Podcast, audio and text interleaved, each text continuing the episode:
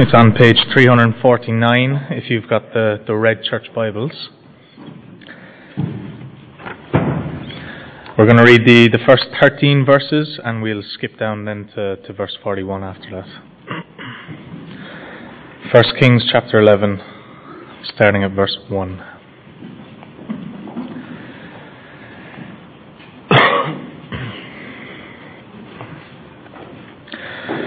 King Solomon, however, loved many foreign women besides Pharaoh's daughters Moabites, Ammonites, Edomites, Sidonians, and Hittites. They were from nations about which the Lord had told the Israelites, You must not intermarry with them, because they will surely turn your hearts after their gods. Nevertheless, Solomon held fast to them in love. He had seven hundred wives of royal birth and three hundred concubines, and his wives led him astray.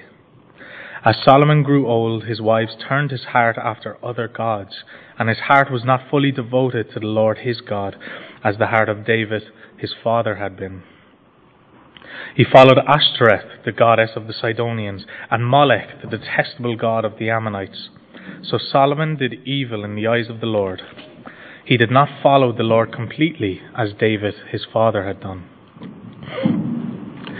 On a hill east of Jerusalem, Solomon built a high place for Chemosh, the detestable god of Moab, and for Molech, the detestable god of the Ammonites. He did the same for all his foreign wives who burned incense and offered sacrifices to their gods.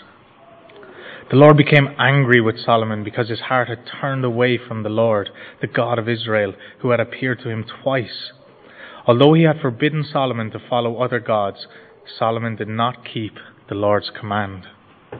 So the Lord said to Solomon, Since this is your attitude, and you have not kept my covenant and my decrees, which I commanded you, I will most certainly tear the kingdom away from you and give it to one of your subordinates. Nevertheless, for the sake of David your father, I will not do it during your lifetime. I will tear it out of the hand of your son. Yet I will not tear the whole kingdom from him, but will give him one tribe for the sake of David my servant, and for the sake of Jerusalem which I have chosen. And down to verse uh, 41 towards the end. As for the other events of Solomon's reign, all he did and the wisdom he displayed, are they not written in the book of the annals of Solomon? Solomon reigned in Jerusalem over all Israel for forty years. Then he rested with his ancestors and was buried in the city of David his father. And Rehoboam his son succeeded him as king.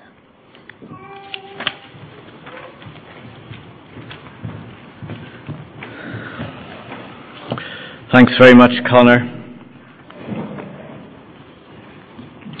Let's pray.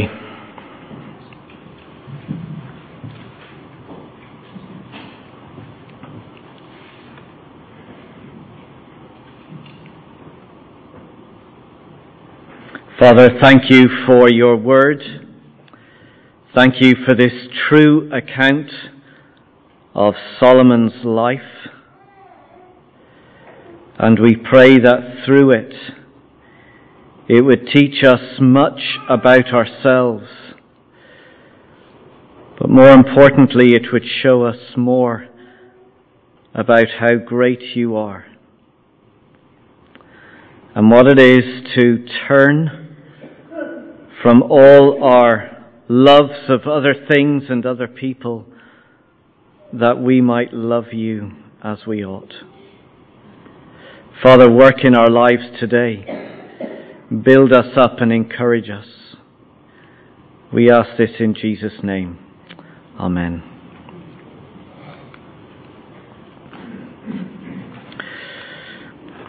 As we drove out of the driving test centre, my assessor gave me the first instruction turn right. I turned left. And then the moment came, he handed me a piece of paper and written clearly in red letters at the bottom of the page, failed. None of us likes to fail.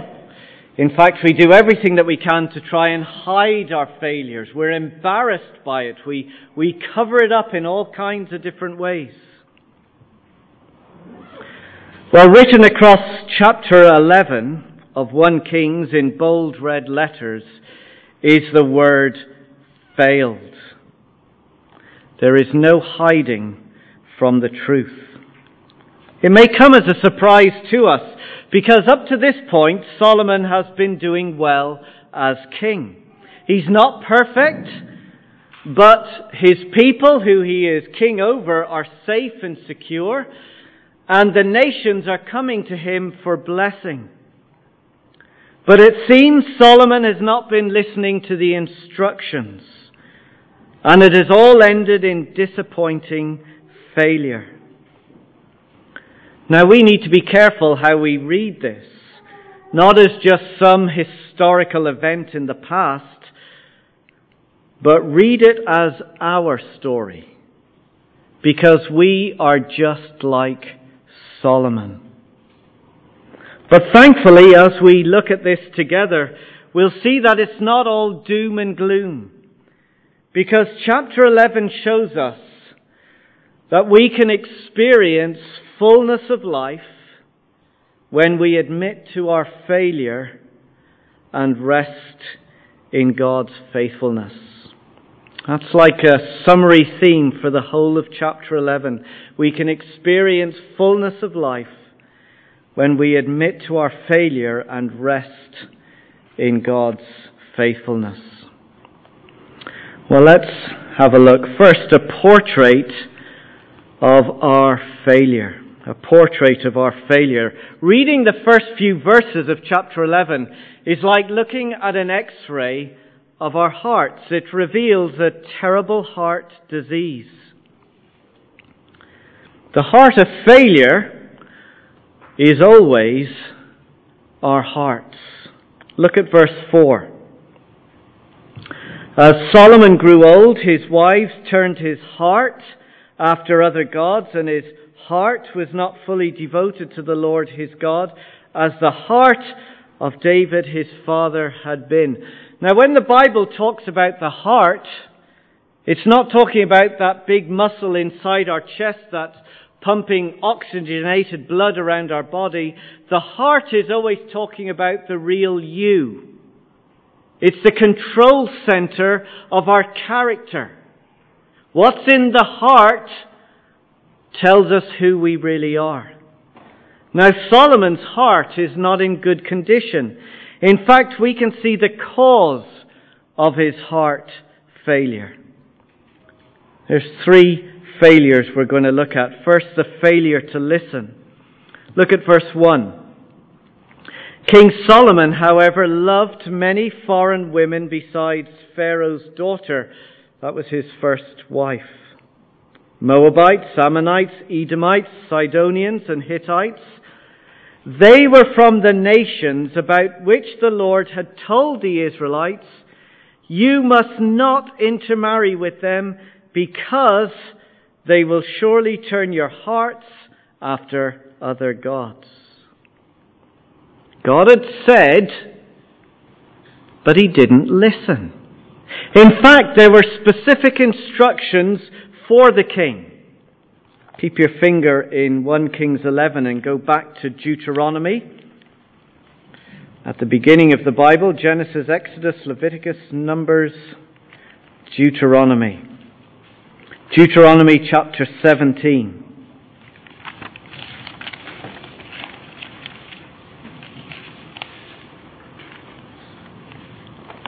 So, specific instructions for the king. Deuteronomy 17, verse 14. When you enter the land the Lord your God is giving you, and you have taken possession of it and are settled in it, and you say, Let us set a king over us like all the nations around us be sure to appoint over you the king the Lord your God chooses. Well, what's this king to be like? Look at verse 17. He must not take many wives, or his heart will be led astray. Simple, isn't it? Back to 1 Kings 11. It's not that Solomon didn't understand God's word. Solomon just chose not to listen. So, chapter 11, verse 3. He had 700 wives of royal birth, and 300 concubines. And not surprisingly, his wives led him astray. We can call it disobedience. Now, we mightn't be like Solomon in that we have many, many wives, but how often do we read God's Word and fail to listen and do what it says? We're a little bit like the person James describes in chapter 1 of James. Let me read it to you. Do not merely listen to the word and so deceive yourselves. Do what it says. Anyone who listens to the word but does not do what it says is like someone who looks at his face in a mirror and after looking at himself goes away and immediately forgets what he looks like. How many times do I look into God's word? It shows me what to do so clear and yet I don't do it. I fail to listen. Second, there's a failure to learn. Solomon not only had God's word, he also had a very good example to follow. Look at the end of verse 4. We're told that his heart was not fully devoted to the Lord his God as the heart of David his father had been. Now we know something of David. It's not saying David was perfect. We know that King David messed up big time. David had an affair with somebody called Bathsheba. Not only that, he murdered her husband in the process. But here's the point. David learned. He confessed. Psalm 51 tells us of his confession. But Solomon, it seems, never learned. He just kept on going. 700 times of repeated failure, as well as 300 other failures. So, verse 6 Solomon did uh, evil in the eyes of the Lord. He did not follow the Lord completely as David, his father, had done. It's just too close for comfort, isn't it? I mightn't have 700 wives, but sadly I have to admit that in my 22 years of marriage, I have failed my wife more than 700 times. A crossword, selfish thoughts, unforgiveness, putting myself first. We disobey, don't we? In the same way, again and again and again. We just do not learn. So we don't listen, we don't learn, and we don't love. Despite everything that God had said, look at the end of verse 2. Nevertheless, Solomon held fast to his wives in love. He's, he's got a grip. He's, he's not going to let go of his disobedience.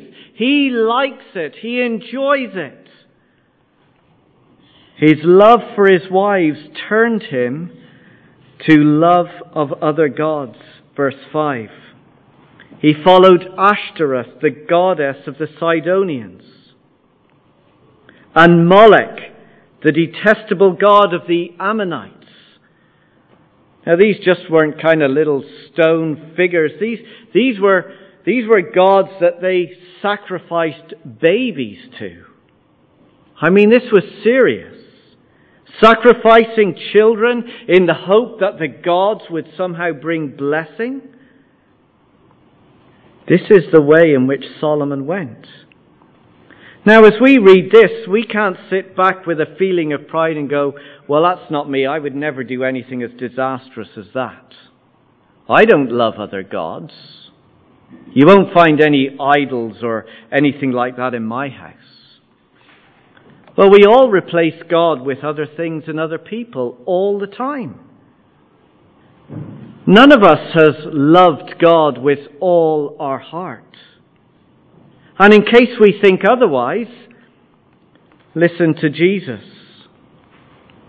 He says, What comes out of a person defiles them, for it is written, out of a person's heart that evil thoughts come, sexual immorality, and theft, and murder, and adultery, and greed, and malice, and deceit, and lewdness, and envy, and slander, and arrogance, and folly. Can you recognize any of those? All of these evils come from inside and defile a person. They, they come from within the heart. You see, like Solomon, we all have heart failure. We do not listen, we do not learn, and we do not love. Now, it's not as if Solomon suddenly woke up one day with heart failure. It, it was progressive. We can think of it this way the person who has a physical heart attack does so, well, it's because of years of unhealthy diet or no exercise or too much stress at work. It builds and it builds and it builds, and hearts go bang due to a lifetime of bad habits and decisions. Well, that's what God is saying about our hearts.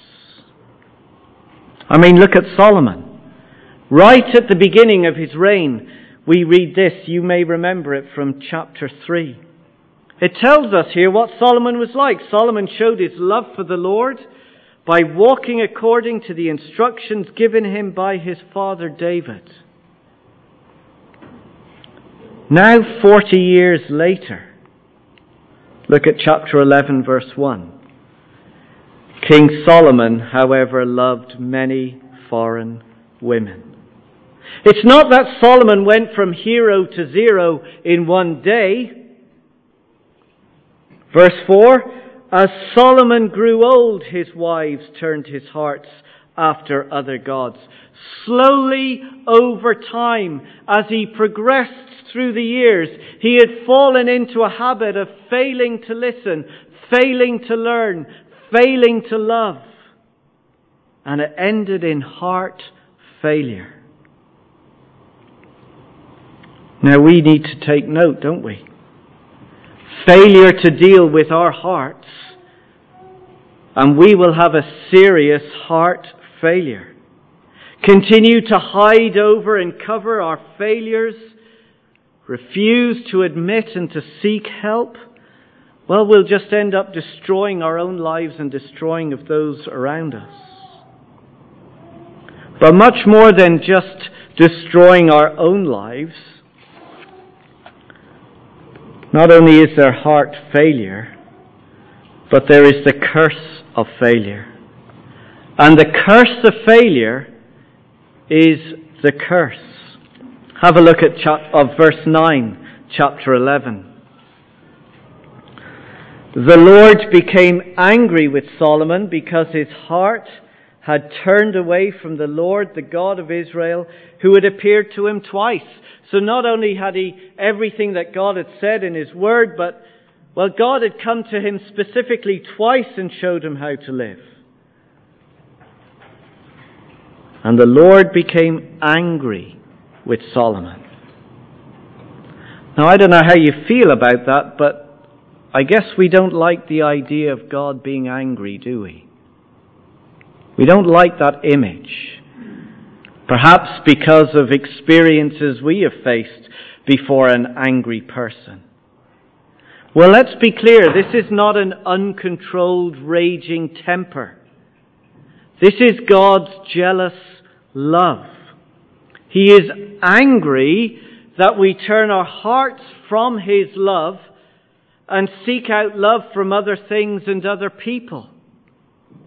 God doesn't just sit back and watch us ruin our lives and the lives of other people and say, you know what, it doesn't matter.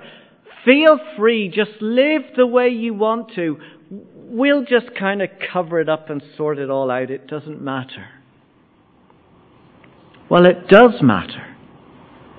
God's anger is his fair and settled response to sin and it will be punished. How can God let His creation and His world go on in cycles of disaster and destruction and just say it doesn't matter?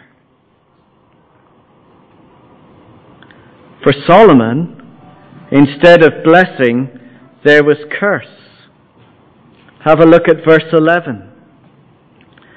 So the Lord said to Solomon, since this is your attitude and you have not kept my covenant and my decrees which I commanded you, I will most certainly tear the kingdom away from you and give it to one of your subordinates. And so began the downfall of Solomon and the kingdom. And as we read on through the book, we'll see the kingdom divides, it fall apart, it falls apart, and the people end up in exile. But for Solomon, the curse begins like this. Have a look at verse 14. Then the Lord raised up against Solomon an adversary, Hadad the Edomite. And over at verse 23, and God raised up against Solomon another adversary, Rezon, son of Eliada. Now, we don't need to worry about who these people are for now, but we just need to see that God does not ignore sinful behavior. He will deal with it, and in this case, he raises up an adversary. Not just two of them, but look at verse 26.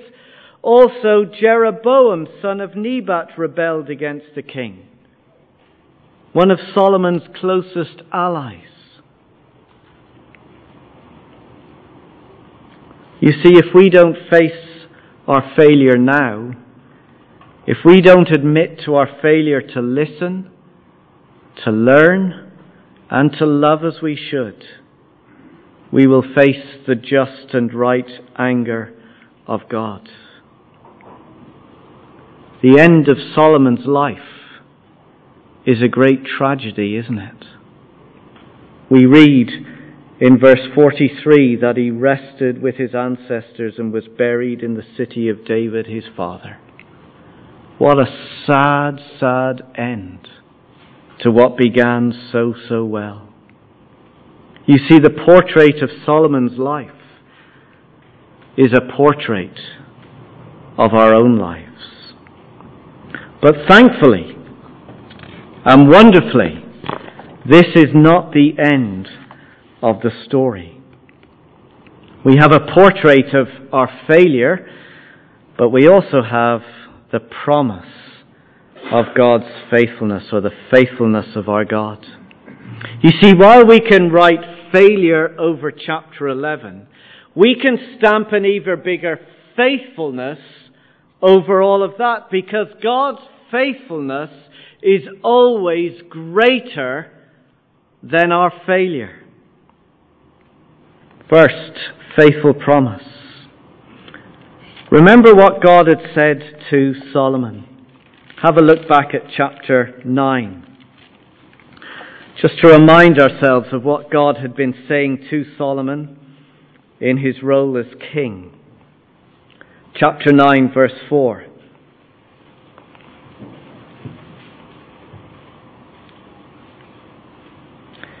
It's very clear. He says, As for you, if you walk before me faithfully, with integrity of heart and uprightness, as David your father did, and do all I command and observe my decrees and laws, I will establish your royal throne over Israel forever, as I promised David your father when I said, You shall never fail to have a successor on the throne of Israel.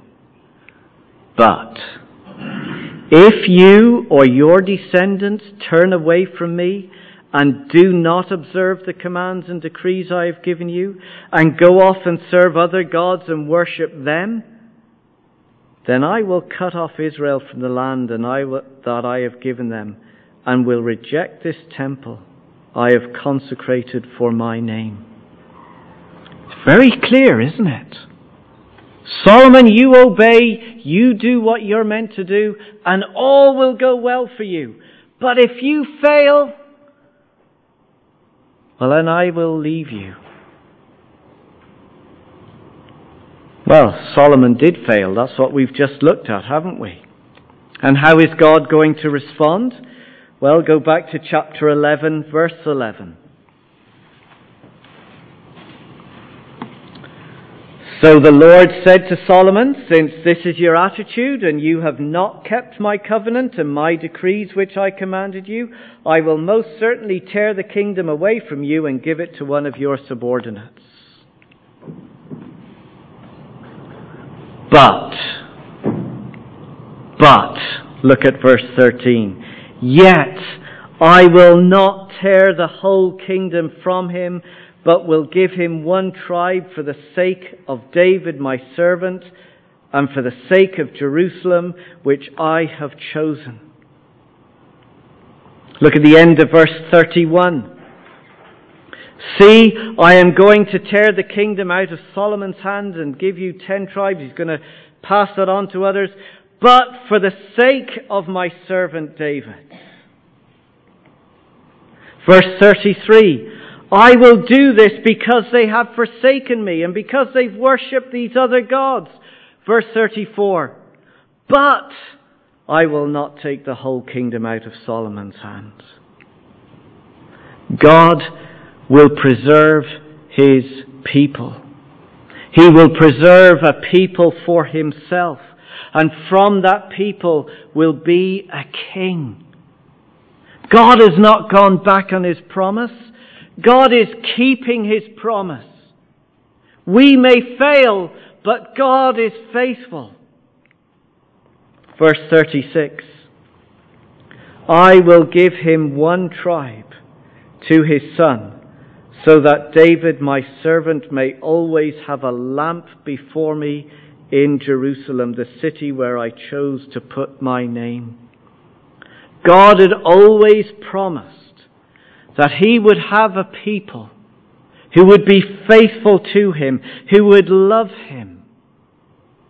So down through time, amidst all the darkness of failure, the lamp of God's promise continued to shine like a beacon of hope, a light of faithfulness, that God would always keep a people. A people who would be faithful, who would be loyal to Him, and who would love Him. And that's how God works, you see.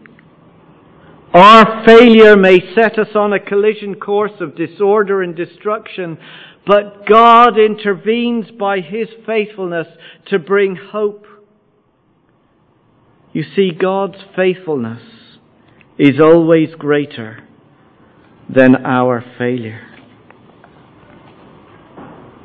So there's the faithful promise and we have the faithful King. Because the light of God's promise continued to shine.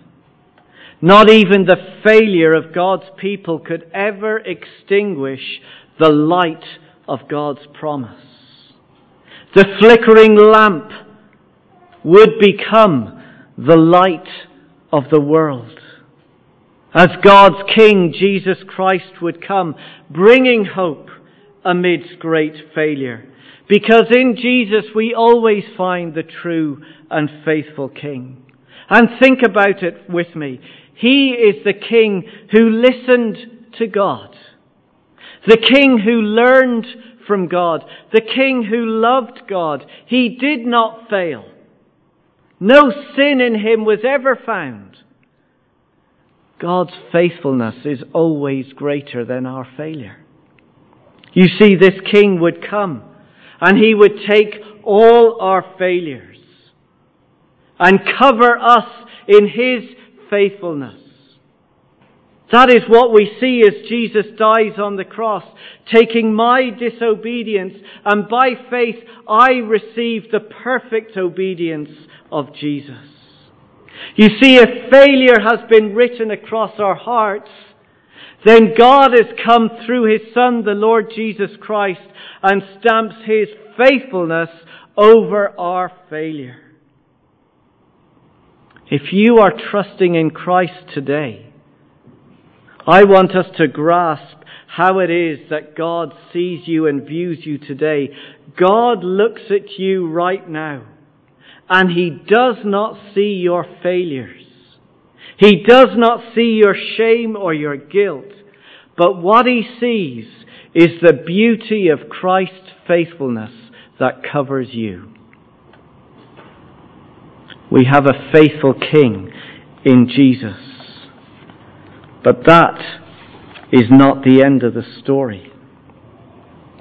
For it is God's desire that He would build and He would create a faithful people to Himself. God has promised that He would keep a faithful people, a people with brand new hearts. Have a look at Hebrews chapter 10.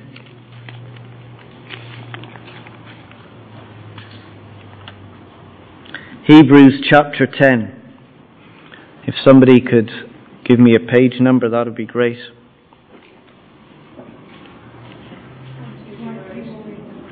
One two zero eight. Hebrews ten. And we'll pick it up in verse fourteen.